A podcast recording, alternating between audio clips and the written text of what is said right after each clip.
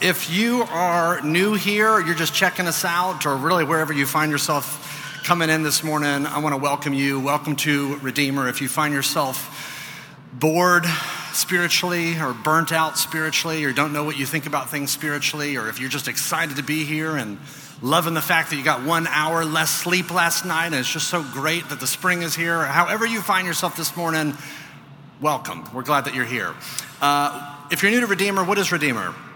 Redeemer's a church, and what that means is we're a community of people, and we're trying to learn how to love God and love our neighbor. And the way that we go about doing that is we gather together each week like this, online, uh, in worship, over Zoom meetings, so that we can uh, worship God, Father, Son, and Holy Spirit, and rest in His great love for us. Then we get together throughout the week individually and over small groups. We go on walks together, we go on runs together, we get manis and petties together, and we remind one another of his great love for us. And as we rest in his love and remind one another of his love, we delight to spread throughout Midtown in service and seeking justice and forming relationships and, uh, and trying to live a life of love because we want to reflect the great love of God. So that's uh, a little bit about who we are. We're a community of people. We're trying to learn how to love God and love our neighbor as we rest and remind and reflect his love here in Midtown. And in order to help us do that through this season of Lent, we have been looking at uh, this great letter from the New Testament called First Peter. And we're trying to answer this question what does it look like to be the church in a post Christian culture?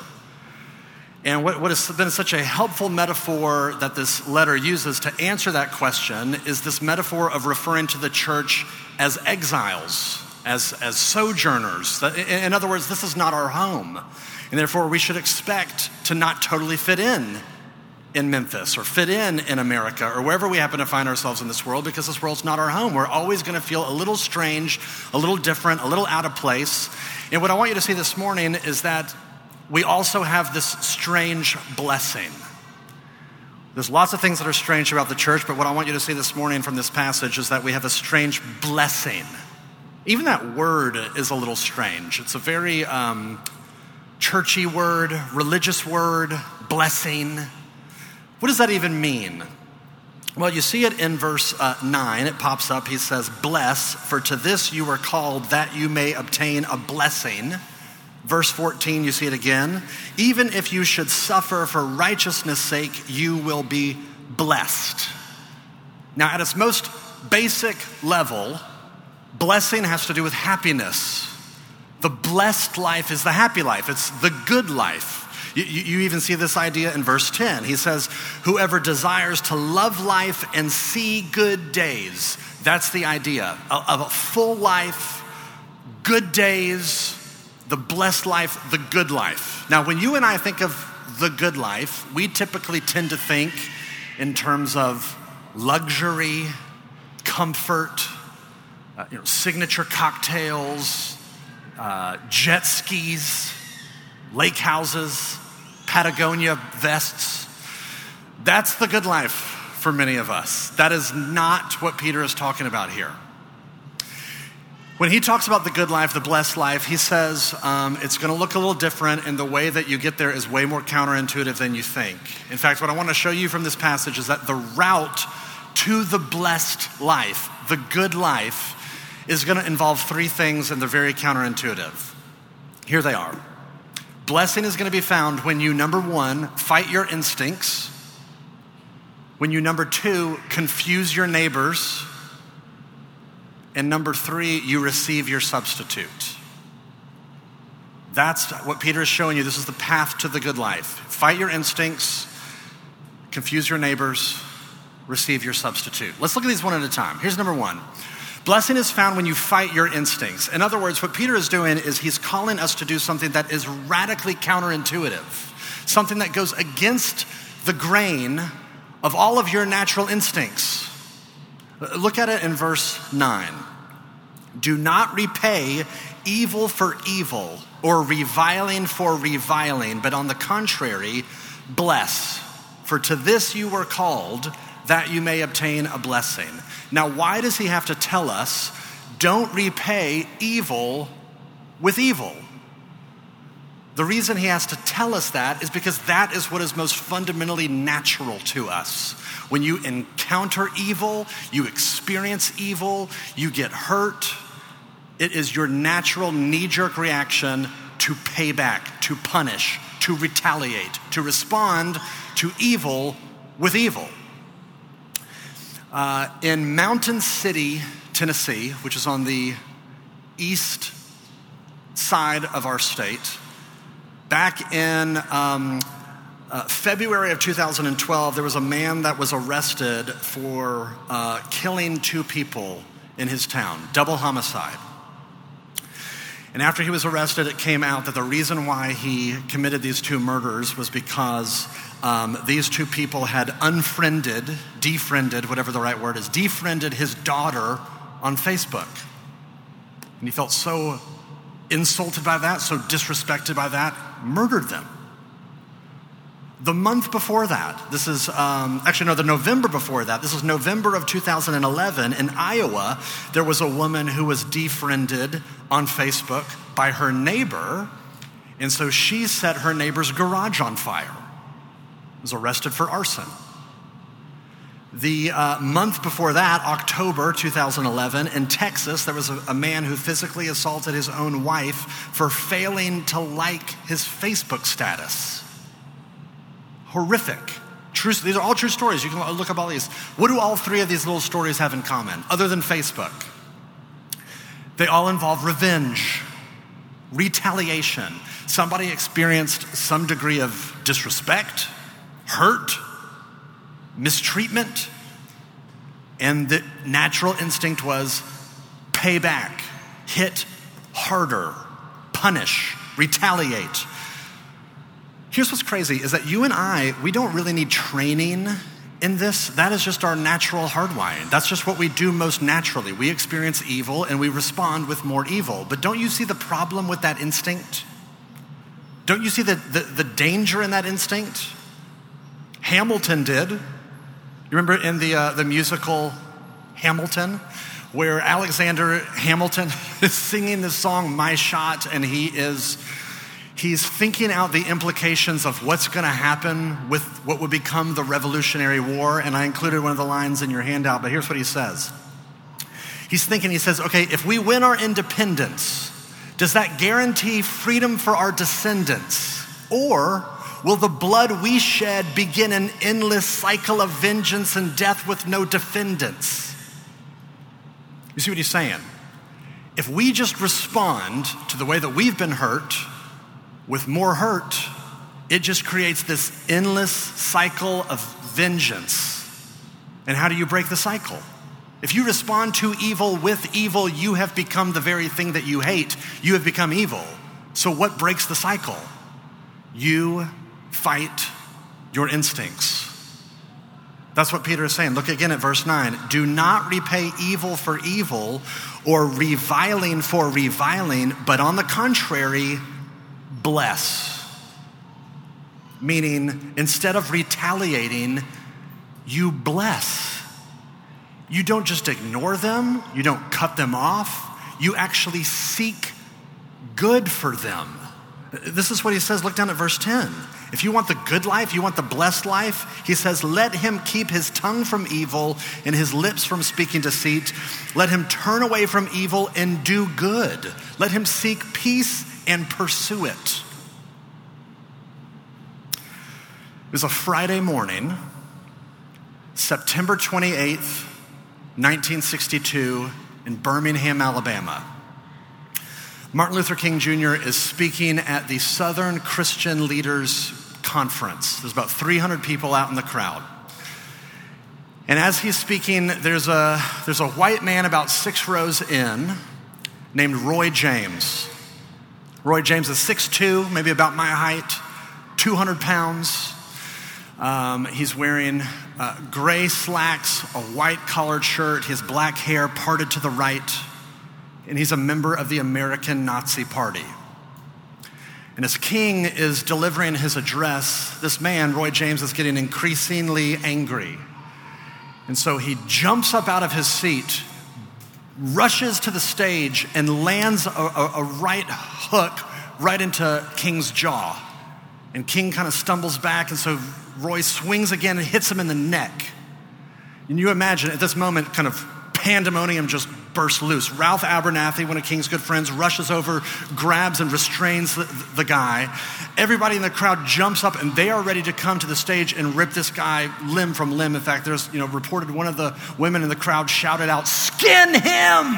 Like we were going to hurt this man. And King, although he is dazed and he's, he, he's staggered, he's still standing and he, and he uses his hands to tell the crowd to back down, back down, back down. And he says, Stop.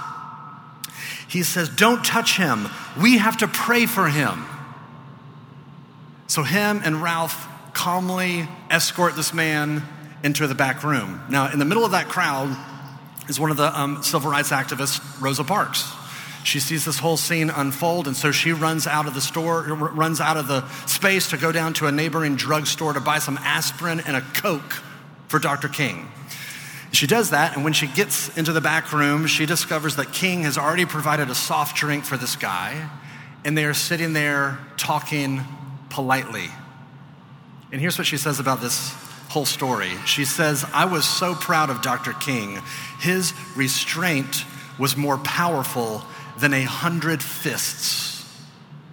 His restraint was more powerful than a hundred fists. To be punched in the face publicly and not punch back, to defend the man from this crowd, to care for him with kindness by providing him a Coke.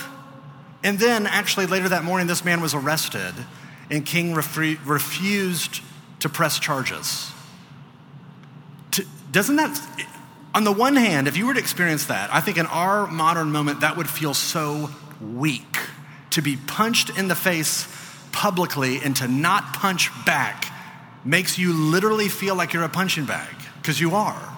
And yet, his restraint was more powerful than a thousand fists of retaliation. He did not return evil for evil, but he responded to evil with blessing and kindness. That is what Peter is actually calling us to do. How are we doing? Are you seeking the good of the people that you disagree with online? When you see somebody post something, you think, okay, that is crazy. Politically, theologically, spiritually, whatever. Are you salivating for that person to get annihilated and disrespected online? Are you wanting them to get put in their place? Or are you thinking, how can I seek to bless this person that I disagree with? How can I seek to love and to bless my enemies? That's the blessed life, believe it or not. To fight your instincts to retaliate and to actually respond with blessing, seeking their good. That's the first thing. That's the first counterintuitive path. Fight your instincts. There's more here, so let's keep going. Peter also says um, if you want the blessed life, you got to confuse your neighbors. And I mean that in the best possible way. Here's what I mean by that. In this passage, if you look at it, there are two different responses that people have to Christians. There are two different ways that people experience Christians, and I want to show you one of these at a time. Here's the first the first response is to mistreat Christians. Look at verse 14. Even if you should suffer for righteousness' sake, you will be blessed. He's saying, okay, if you're going to pursue righteousness, you're going to suffer. And what does that look like? Well, look down at verse 16. He says, having a good conscience, so that when you are slandered, those who revile your good behavior, on and on. But he's saying if you're going to pursue righteousness in this life, you're going to get slandered, you're going to get reviled, you're going to be insulted, you're going to be mistreated. If you're a Christian, you will not be taken seriously in a lot of circles. Your beliefs sound primitive and offensive to a lot of people. I think what's interesting is that Christianity seems to be uniquely hated in our culture. Uh, I think Christians have given the culture a lot of reasons to hate Christians and Christianity, but if you think about it, the, the, there's a unique revulsion that people have towards Christianity. I mean, I've, I mean, you may have heard people say, okay, I'm not a Buddhist. I don't identify with Buddhism, but I at least can appreciate that philosophy. Or you've heard people say, okay, I'm not a, I'm not a Hindu, but you know, if, that, if that's good for you, if that works for you, sweet, great. I've heard people say, uh, you know, I, I don't believe in Islam, but I know lots of amazing people that are, you know, practicing Muslims. And I don't, I don't always hear the same benefit of the doubt that's given to Christianity or to Christians. In fact, I was just thinking of different books or things that were written, and, and, and I Googled this this morning. Um, you know, Bertrand Russell, who's a famous atheist philosopher, wrote a book called Why I Am Not a Christian. He wanted people to know here are the reasons why I am not associated with this. Friedrich Nietzsche wrote the, uh, one of his famous works called The Antichrist, in which is just him critiquing Christianity. In fact, he refers to Christians as domestic animals, sick animal men. Uh, I looked around Amazon, like I said this morning, there are books called Hating Jesus 10 Things I Hate About Christianity. It's a Huffington Post article from a few years ago. Five Reasons Why I Hate Religious Christianity. That's just what I mean. There's a unique revulsion to Christianity. But Peter says, you're, you're not only going to be slandered, insulted, reviled, there's the second way that people are going to respond. Look at verse 15. But in your hearts, honor Christ the Lord as holy, always being prepared to make a defense to anyone who asks you for a reason for the hope that is in you. He's saying, be prepared to make a defense when somebody asks you about this hope that you have. Why would somebody ask you about this hope that you have? Because they're compelled by the way that you're living your life you would have to live your life in such a way for somebody to say, okay, you are, there's something different about you. Help me understand what is your hope. Help me understand what is your driving principle in life, why you are so different. And you put both of these together, here's what Peter is saying. Being a Christian should be both revolting and attractive to people at the same time. If you are walking in the way of Jesus, you should expect both criticism and curiosity, condemnation and affirmation. That's what I mean. When people are confused, I don't know what to do with you. I don't know what to do with this church. I don't believe, I don't like your beliefs. I think what you believe is weird and backwards, and yet we are so thankful for you. What would we do without you in this city?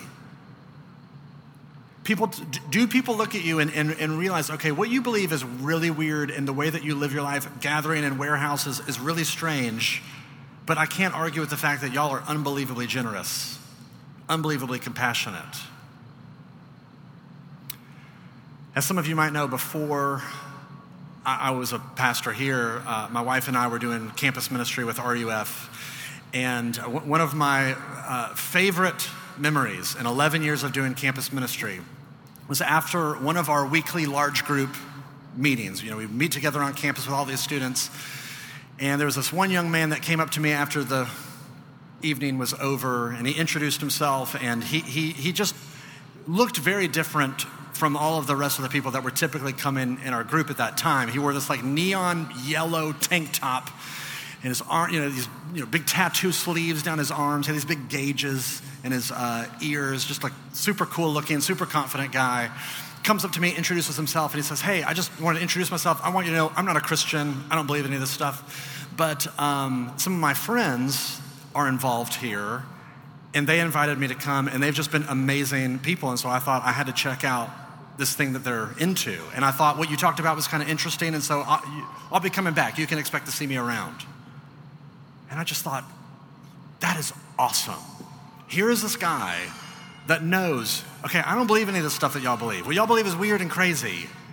But I have been loved in such a way that I had to come and check this thing out. What, what, what is this that y'all are, what, what is this? What did that take for him to be, you know, re- revolted, if that's a word, and attracted at the same time? It took people loving him really well. People that befriended him, cared about him, were interested in his life. When spiritual topics kind of got brought up, they talked about their faith in Jesus and what they thought about the Bible and this and that. And he said, Okay, this is really strange. I don't believe any of this stuff, but I got to go check this out. Are you confusing your neighbors? the blessed life for me and you would be to love our neighbors in such an over the top, radical, sacrificial, tangible way where they would look at us and say, okay, I don't believe what you believe. But I am very curious about this whole thing because I, have never been, I've never been cared for like this before. Confuse your neighbors. Fight your instincts, confuse your neighbors. Here's the last thing, quickly, lastly. Receive your substitute. Receive your substitute. Look at verse 17. He says, It's better to suffer for doing good than for evil. Kind of obvious. It's better to suffer if you're pouring out your life for the vulnerable. It's better to suffer if you're giving your resources away to care for the poor. Better to do that than to suffer for just being a jerk online, right? But why should we do this? Because this, this road that Peter is calling us to do, it is a life of suffering. To fight your instincts is to suffer. Uh, I mean, it, this, is, this, is not your, this is not my natural default. When, when, when you are criticized by your spouse, your natural instinct is not to bless. Your natural instinct is to defend yourself, to shift blame, to make excuses, to, to fight back. It is not our natural instinct to want to confuse our neighbors. We don't really want our neighbors to know what we believe because we want our neighbors to like us. We want them to accept us. We don't want them to slander us. To fight your instincts and to confuse your neighbors is to choose a life of suffering. Why can we do this? Well, look, here's this motivating force that Peter gives us here at the end. Verse 18 For Christ also suffered. You see that? He says, here's why you should do this because Christ also suffered. He's hooking our suffering into the reality that Jesus suffered as well. Now, here's the thing if Jesus was just our example, if he just said, hey, Jesus suffered, so you should go out and suffer. If Jesus was just our example that you should go out and copy and emulate, that really is not a strong enough motivator long term. So Peter takes it a step deeper. He says, if you really want to suffer, if you want to live this blessed life, the life that Jesus calls us to, you have to know why Jesus suffered. Why did Jesus suffer? Look at verse 18. He suffered once for sins, the righteous for the unrighteous. He suffered as the righteous one for the unrighteous ones, on behalf of the guilty, the innocent on behalf of the guilty. I read the story um, recently about, about this uh, episode that took place centuries ago in ancient China. And the story goes like this there was this town, this little village, and this bailiff, kind of local police officer figure, goes to the local judge and says, Hey, we just arrested somebody for stealing water. They've stolen water, and you know kind of the, the, the penalty for this crime is that this person has to be publicly beaten in the town square 40, 40 lashes on their back. And so the judge says, Okay, take me to this person that was arrested. And the judge gets brought to this woman that has just been arrested for stealing water, and it's his mother. It's the judge's mom. And so now he's in this terrible situation because if he he loves his mom. He doesn't want his mom to suffer in this way and to be punished in this way. And yet he knows if he doesn't condemn and convict his own mother, then there's just going to be anarchy. There's, everything's going to you know, break loose. There's to, everybody's going to be doing whatever they want. There's no justice in this city, in this village. So the town gathers together, and he kind of pronounces this sentence. Uh, Miss, you know, so and so, whatever, you, you have been uh, found guilty for stealing water, and the penalty is to receive 40 lashes tied to the pole. So they tie his mother to the pole, and her back is stretched out and exposed. And then, so the story goes the judge goes to the police officer and says, I want you to make sure that all 40 lashes land on my back.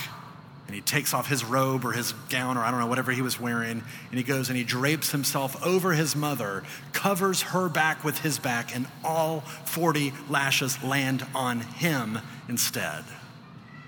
He's the righteous one, the innocent one suffering on behalf of the guilty. And Peter's saying that that is exactly what Jesus does for us. He is the truly innocent one. He has always fought his instincts, he's always returned evil with blessing. He's the one that's always been confusing his neighbors. There were people that hated him and ultimately arrested him and executed him, and yet there were people that were drawn to him because they saw something in him of utter, unique beauty. Here's this one that is truly innocent, truly righteous, and what does he do? On the cross, he comes and he stretches himself over us, as it were, and he receives all of the judgment, all of the punishment. It lands on him instead of us. Now you can hear that and think, okay, this is just this is just a call to shame myself. I've, I've got to get my act together because I I was really bad. I made Jesus suffer. I can't yell at my kids anymore because I, my yelling at my kids is what made Jesus suffer. This is not a call to shame yourself. This is not an invitation to beat yourself up.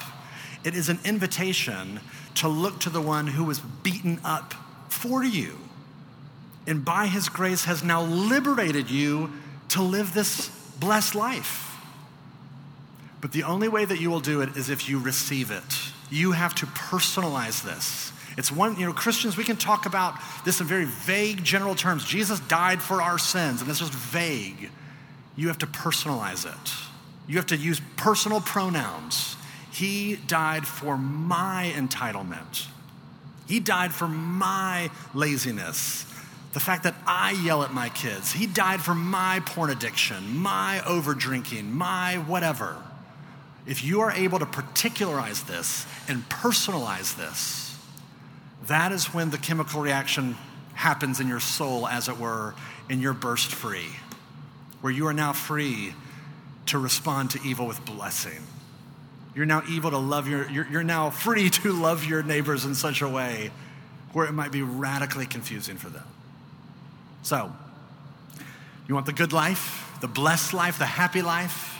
It looks very different than we're tempted to thinking it is. It involves fighting your instincts, it involves confusing your neighbors, and most importantly, it involves receiving your substitute. For some of you, maybe the first time, maybe for the thousandth time. Either way, consider it an invitation for you this morning. Let me pray. Father, thank you that you do um, love us in such a way that you would send your son to cover us and absorb all of the punishment that we deserve. And I pray that that act of love, that experience of grace would so get into our very bones that, that we would live radically strange, different lives in the way that we care for the people in our city and our neighborhood. Transform us only by only in the way that you can. I pray all this in Jesus' name.